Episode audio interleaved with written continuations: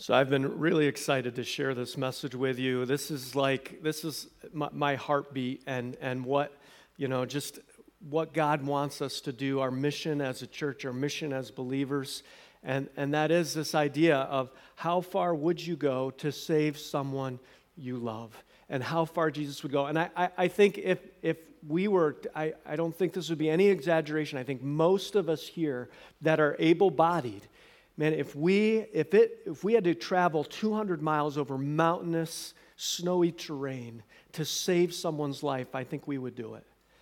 Um, if, if we are, or some of you, you know, you couldn't do that and you would die on the way because, you know, you're not able bodied. But, but, you know, I think we would do that. I think most of us here, maybe all of us here, if it was someone we loved and we had to go to prison to save their life, you'd go to prison right? And, and certainly, if it was a matter of being mocked or made fun of or, or having a terrible reputation, I would be willing to give up my reputation to be mocked and made fun of if it would save someone that I love.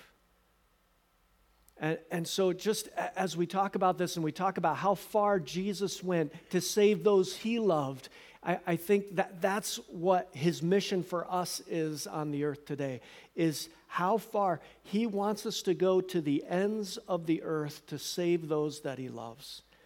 And, and that includes going across the street. That's, that's everywhere. He wants us to share with others about how they can be saved. I mean, we would do so much to save someone's physical life, to give someone another 10 or maybe another 60 or 70 years on earth.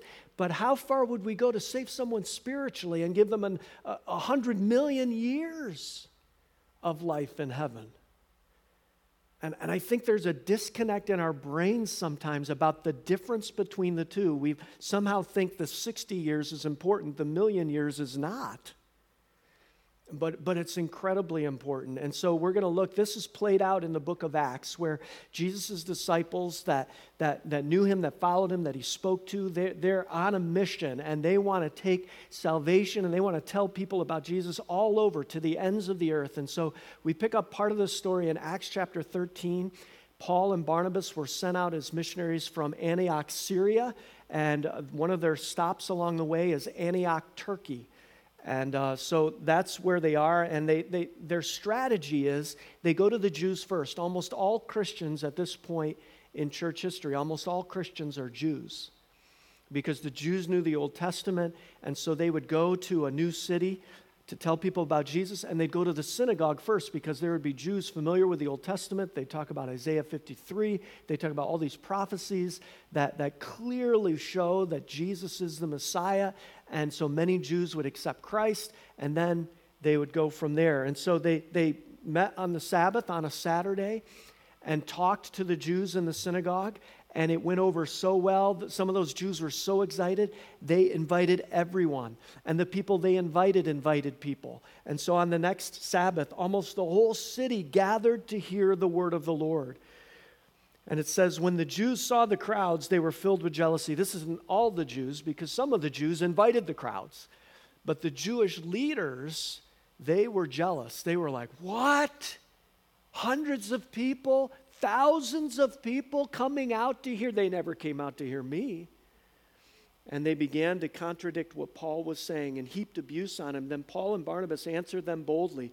We had to speak the word of God to you first. They felt obligated. You're my countrymen. You're my, my own, like flesh and blood, so to speak. You're, you have all that spiritual heritage, knowing the Old Testament. We felt obligated to tell you first this good news about Jesus. But this next statement, dripping with sarcasm, since you reject it and do not consider yourselves worthy of eternal life.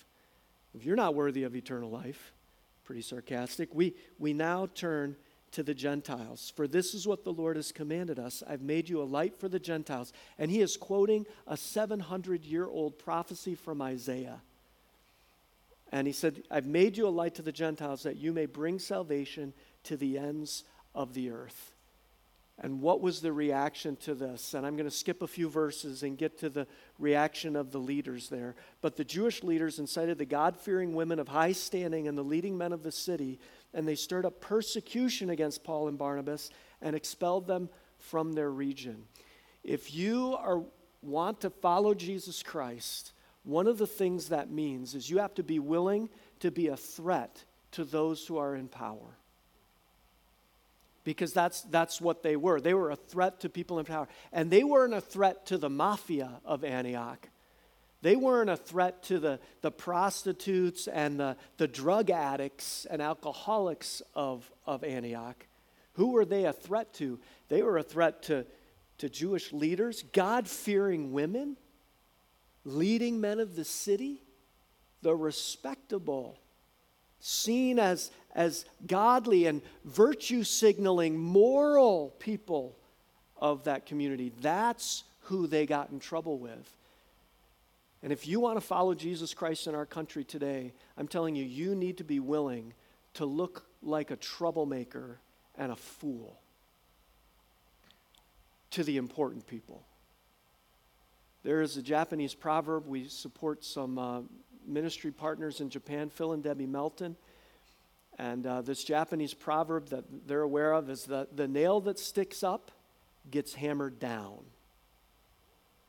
And that's very true of Japanese culture. It's true in many cultures. And I'm telling you, the hammer is coming to the United States of America. And for some, it's already here. And I'm not talking about getting hammered down for, for talking about, if I'm going to get the hammer, it better be about Jesus.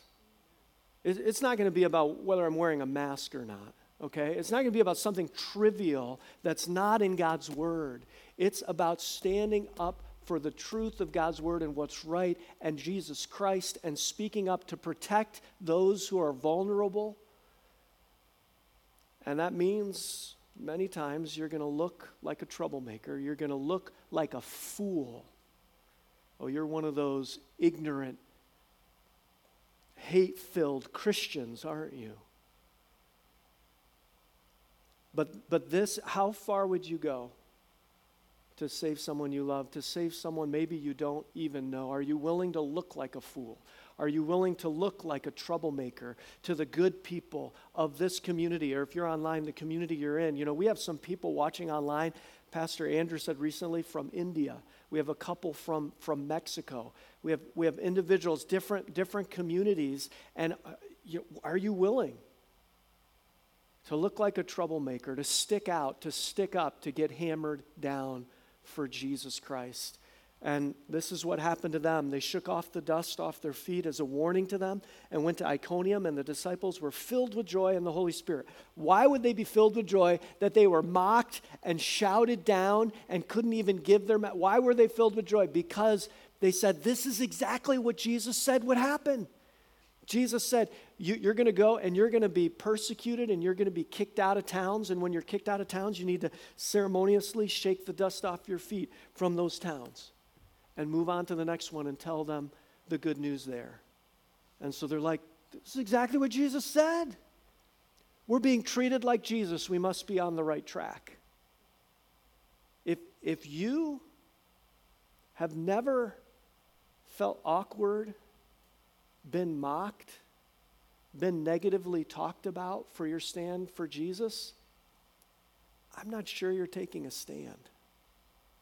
Here's the thing the people that attract the most negative attention are those that are making the biggest difference. If you're just nice and keep your mouth shut, you'll be fine because you're not a threat. But you open your mouth, you, you start challenging people, you see people's lives change, you bring people to Jesus Christ, and all of a sudden, here comes the hammer. And maybe it's just mocking. And maybe it's just, you know, oh, they're the Bible thumper, you know, and, and just disrespect and things like that. But, but all, but th- this is the path that Jesus took, and this is the path we need to take. In fact, it, it, goes on ahead. I'm skipping ahead a little bit here. They, they were kicked out of Antioch. They went to Iconium. They were kicked out of Iconium. They go to Lystra. And in Lystra, it says some Jews came from Antioch and Iconium and won the crowd over. There's actually, Paul and Barnabas did a miracle. They healed a guy. The crowd was like, oh, the gods are among us. And they were trying to sacrifice, make sacrifices to Paul and Barnabas. They thought they were gods. And it was all they could do to be like, no, we're not gods. Don't sacrifice to us. We serve the one true God. And there, there's a mob, and, mobs are so unpredictable and fickle, and they're saying this and they're saying that. And then these Jews from these other towns came in and they won the mob over. They said, Oh, no, they're not gods. They hate your gods. They're against their, your gods. They want to they wanna tear down your altars and idols. And it says they won the crowd over. They stoned Paul and dragged him outside the city thinking he was dead. They picked up big rocks and you just throw them at somebody, try to hit them in the head as hard as you can until they're dead. And that's what they did to Paul. And when they thought he was dead, they dragged him out of the city to the place where they throw garbage, and they threw him in the garbage heap, and they left him for dead and the other disciples and followers of Jesus, they came out and he was still barely alive and they, they took him, they nursed him back to health, they sent him away because it was too dangerous for him to remain in the city.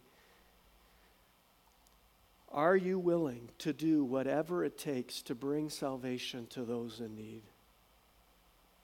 And what I want to share with you, and this, this is what happened. So they said, This is our mission that to bring salvation to the ends of the earth. And what happened? The very next verse, I skipped it earlier, but the very next verse it says, When the Gentiles heard this, they were glad and honored the word of the Lord, and all who were appointed for eternal life believed, and the word of the Lord spread throughout the whole region. It was working. So here, here's what I'm really excited to share with you.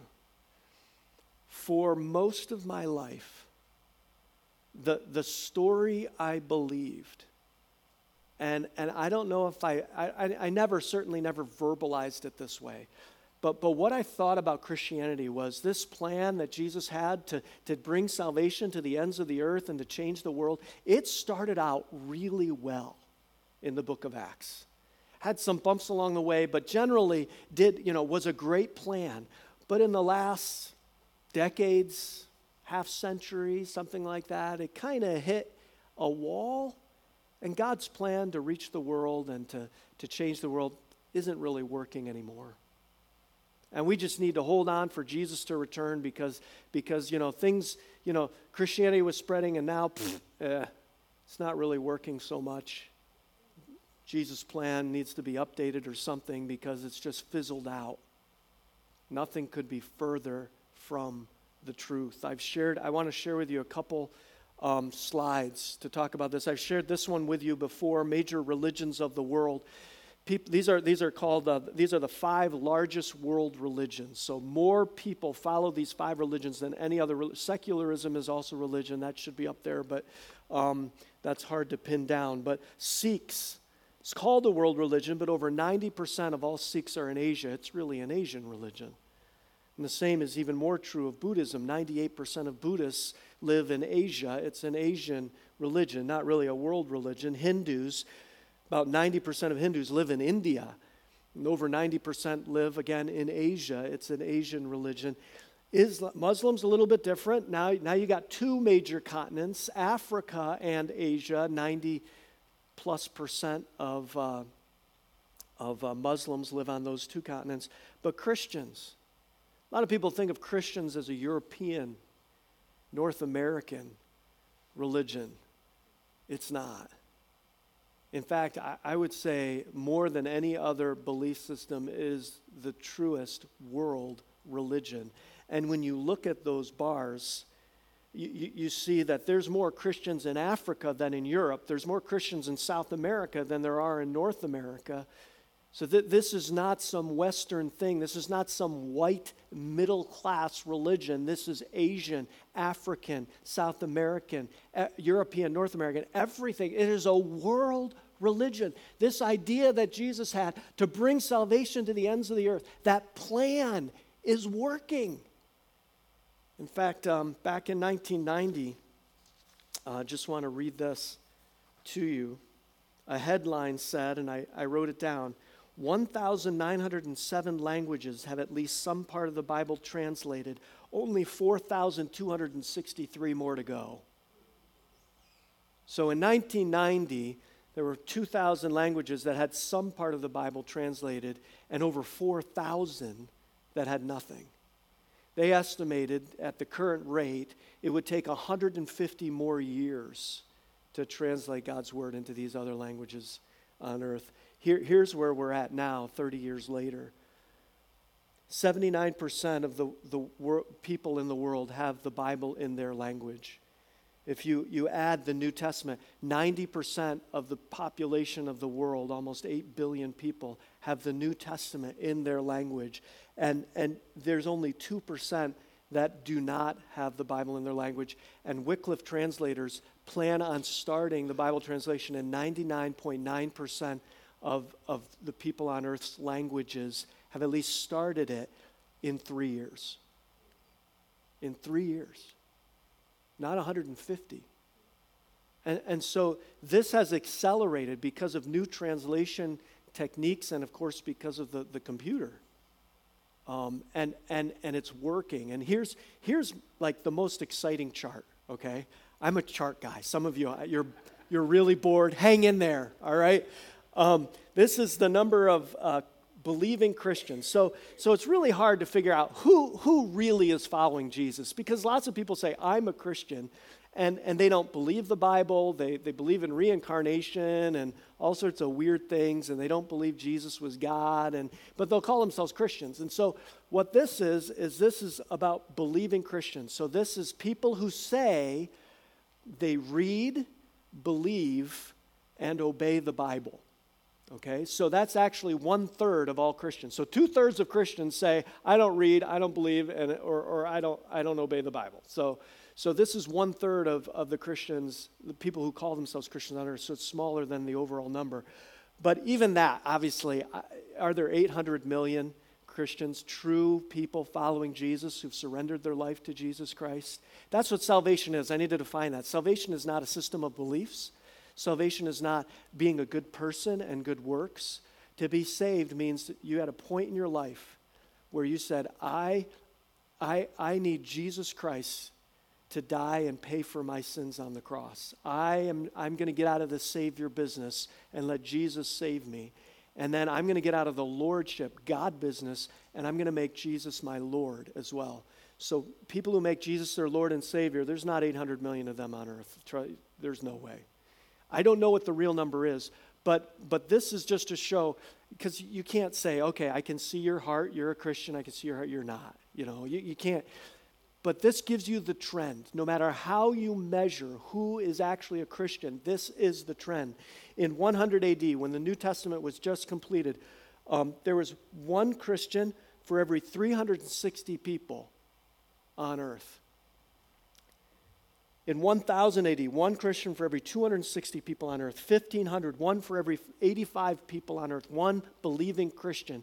And of course, we know why this is because in, even in 1500, no one in South America, right? No one in Australia, no one in Central Africa had even heard of Jesus, have any concept of who he is. And so, and as you just watch it, 1900, there was around 1800 an enormous missions push that then started in the Western world and then caught fire in, in the Southern Hemisphere, especially. 1900, one Christian for every 41 people on earth. 2000, one Christian for every, one believing Christian for every nine people on earth. Isn't that amazing? I thought we were losing. Have you gotten that impression from the news and what's going on? And the truth is, the church in America is sick it, it is not strong, but the church in the world is moving forward. And like that little video at the beginning, it's, it's, these, it's these natives reaching their own people for Christ, building their own airstrips so that they can so that they can go to the next village over with the gospel and tell their neighbors about Jesus Christ. And um, so so here's something that kind of goes along dovetails with that the share of the world's population living in extreme poverty over the last 200 years. 200 years ago, over almost 90, about 94% of the world's population lived in extreme poverty. Right? They're starving. They have, uh, you know, almost no food. They, the dirt floors, no running water, no, no good water. You know, contaminated water. You think about England and New York City 200 years ago, and there, there were people in extreme poverty in, in those places. In, in the, the West and, and, well, the Midwest, there was almost no West back in 1820. Um, so, so, but look how it's plummeted. In fact, today it's flipped. In fact, today, just to zoom in on it, back in 2018, 8.6% of the world's population lived in extreme poverty. And this is as the world's population has, has quadrupled and quintupled from 1820. Like, it's exploded, and, and yet even the number of poor as a percentage have shrunk during that time. In fact, uh, COVID actually reversed this a little bit, so it's up to about 9 or 10% now. But, but still, and what is driving this? Well, it, it is true that poverty is complicated, and much of this is driven by something called free markets. It's negatively called capitalism. I don't like to word, use the word capitalist. That's what socialists gave the system. It's called free markets. And free markets and technology, mostly pioneered and developed in the Christian West, have been exported throughout the world, and this is driving the reduction of poverty. But on top of that, you do have millions of Christians giving billions of dollars quietly every year to alleviate the problem of poverty. Poverty is not a physical problem anymore. We do not have a lack of food or resources. Poverty today, over 90% of poverty today, is driven by sin, by corruption, by injustice, by war, by violence, by, by addiction, all these things. And, and so you, you have organizations, Christian organizations, that are working to end poverty. One of them we support, um, Food for the Hungry in Guatemala. And, and so what, what they do, we, we looked into World Vision, we worked, looked into um, uh, Compassion International, all these different, and this is Food for the Hungry. This is not Food for the Poor. Food for the Poor, don't know much about them. They're not a Christian organization. This is different. Food for the Hungry, um, they bring the Bible into these villages. They, they have seminars for the pastors so that they can become better pastors. And they teach the, these kids how the, the salvation story about how Jesus died for them, about how they're valuable. They teach them good hygiene. Uh, when we were there a few years ago, there, we were helping them dig latrines outside every home because previous to that, they just went in the woods, and then when it would rain, the stuff would come down, and they'd have chickens in their house, and you know, little babies crawling on the floor, picking up and putting stuff in their mouths. They'd have constant diarrhea, which would cause them malnourishment, which would cause brain stuntedness. And you could tell in the schools with some of the older elementary kids, when I first went, you could tell we'd do memory games, and you'd be like, that kid's got brain damage. He can't remember a single thing. And that kid over there is beating me because they have much better memories than I do. And, and just, and, and it's just transforming these communities. There's, there's over 90 Bridgewater families that are sponsoring these kids. That, that's $35 a month. And with over 90 sponsored kids, $35 a month, that's over $40,000 a year that is going into these two villages and lifting them out of poverty. If you want to be involved in this, there, there is a table on the way out. I just encourage you to, to take a packet, commit to giving $35 a month um, toward this. These are real kids, real pictures. You write them. We've written, sometimes I don't know what to write, but we write them all the time. You know, four or five times a year, we write little notes to them that get to them. They translate them into Spanish. And, and so it, it's just an awesome thing. And, and so I just want to encourage you that that's something you can do. And, um, if you're online, I think there's a little link that Pastor Andrew is putting up that you can click on. Wouldn't it be awesome if we if we sponsored like 30 more kids? Just just just today. We're going to have it next week as well, but uh, just want to encourage you to do that. Another group that we support is is in India. Um, in the news a little uh, about a month ago, Mother Teresa's organization in India was temporarily shut down by the Indian government because they don't like Christians helping poor people like Mother Teresa. She is not, she is not highly viewed by the government officials there. Obviously, she has passed away. But the international outcry was so great, they reversed their decision and said, okay, you can keep going for now. And we have an opportunity, and we don't know how long it is, but to support. Um, there's about 60 some churches uh, that, that are, are a little denomination there nationally led that we support and are involved with. They have a Bible college, and um, they used to have an orphanage, but the government shut it down. Uh, Christian orphanages are now illegal in the country. There, there is a great deal of persecution. We don't know how much longer we can do this, but our end of the year giving last year, uh, part of that vision gift, over a hundred, about a hundred thousand, over a hundred thousand dollars of that was given to them to help them continue to train pastors and start new churches while we can, while we can help them, because they they they're the, of the 10 most dangerous countries to be a Christian, India is number 10. Number one is Afghanistan. And here's the connection between poverty and Christianity. The worst country to be a Christian in is Afghanistan. Guess what is the poorest country on earth with half of their people, almost 12 million, going to be starving within the next year? Afghanistan. Second worst country in the world to be a Christian is North Korea. Guess what's one of the, the five poorest countries on earth per capita individuals? North Korea. There, there is a connection between God's people and, and God's blessing. Right? And, and so when, when people accept Christ, now the problem is, and I've, I've talked to some of you here about this and had at least one individual say this in response. So, this is God's plan. The best way to change America and to fix our nation is to reach your neighbor for Christ. And the response to that is that takes too long. I, I want to win the next election, right? I, I, want, I want a law put into effect that protects our liberties and our, and, and it takes too long to, to win people to Christ. Are you kidding me? How, how long is that going to take to trickle up to Washington? It's been 2,000 years. Jesus' plan seems very slow, but a whole lot better than any other plan. I'm telling you, it is where, and, and this is the thing, when you reach your neighbor for Christ, I mentioned this before as well, but 15 years ago, the entire budget for Montrose was everything given. This was designated given to benevolence, to, to the general fund, to, to missions. Everything given 15 years ago was $211,000 in the last 12 months, if you would adjust that for inflation, it would be like $290,000 today. In the last 12 months, we've given away as a church o- over that. About $300,000 we've given away to India, to Food for the Hungry. That's not even counting the 40,000 that individuals have given in sponsorships in Guatemala. So here's why I say that. When you reach your neighbor for Christ, not only is that good for Montrose and good for whatever community you're in, if you're watching online, not only is that good for your community, that's good for the world.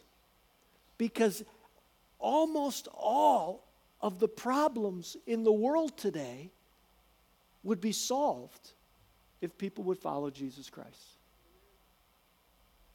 The war on the steppes of Ukraine, how do you fix that? There's some people that need to accept Jesus Christ as their Savior. In fact, I was in Ukraine in 2000 and uh, met with a pastor there. The previous church I was at, First Baptist in Johnson City, we had a partner relationship with, with uh, a, a, church in Ukraine. And um, so I met with the pastor there, Peter Radoslava. He showed me the whole. They, they, they moved the dining room table, they rolled the carpet out from under the dining room table, and showed me the hole in the floor that he hid in when the secret police was looking for him. They had bugged his, his home, and when they heard the children yelling, Papa, Papa, the police broke down the doors and came in looking for him, and they had quickly they had made this little place for him. They because his brother was a pastor as well, and his brother was in Siberia for preaching the gospel. In fact, they, they didn't baptize children until you're at least 18 years of age. Maybe if it was a, a special, really on fire for God kid at 16, they would baptize them. I said, Why so late? He said, Because when you're baptized, you're saying, I'm willing to go to prison and die for Jesus. And we want our kids to be old enough to understand what that means. And I was talking to Pastor Peter. The, the, the Ukraine had declared independence, they're no longer under Soviet control. And, and I said, Isn't this wonderful that you're free now? And he said, We're free for now. He said, It is so important for us to take the gospel to our neighbors now because we don't know how long we'll be free. And I thought, come on. Soviet Union is crumbling. This is a new world. He was right. There's over 100,000 Russian troops on their border right now. They've built field hospitals, the Russians. They, they, are, they are ready for war. They are ready to take away not only that country's uh, political status, but the, the religious freedoms of those in Ukraine as well.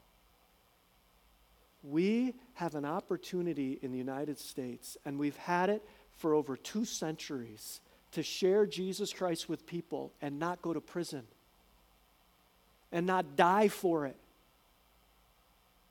Let's not, let's not waste this opportunity because we don't know how long we have. And, and the plan that Jesus has is better than, than electing a new politician or, or making a law. You know what? We could pass all the laws we want, and I have learned that those in power can just decide to ignore those laws and do whatever they want. So that's not the solution. The solution is going to the ends of the earth, is bringing. And so here's something on your way out that I just want to encourage you to get. There's a little card, and on the back of it, it says uh, Acts 13 47. For this is what the Lord commanded us I have made you a light to the Gentile, to the nations, that you may bring salvation to the ends of the earth. And on the other side, there's three empty spots. Pray, invest, invite for three names of people that you're going to pray for that need to surrender and give their lives to Jesus Christ and you're going to pray for them every day, and you're going to invest in them in friendship, in loving them, and you're going to invite them to take a step spiritually. Maybe it's come to church. Maybe it's, hey, uh, let's have coffee, and what do you believe, and let's talk about life and things, or whatever it is. But you're going to pray, you're going to invest, and you're going to invite them because this is what the world needs. They need Jesus Christ. They need you to bring them Jesus Christ. Heavenly Father, I just uh, thank you that uh, you got a good plan. And I just confess my sin of doubting that plan, of uh, just maybe having a, a myopic vision of just looking at what's right in front of me and not seeing the big picture of what you're doing in the world, what you're doing in places like Guatemala and India and, and, and Ethiopia Lord, I just, I just pray that you would just fire us up. Lord, let no one leave here without being excited about being on the winning side. God, help us to jump in to your plan, to be a part of the greatest movement in the history of humanity, the church, to bring salvation to the ends of the earth. In Jesus' name we pray. Amen.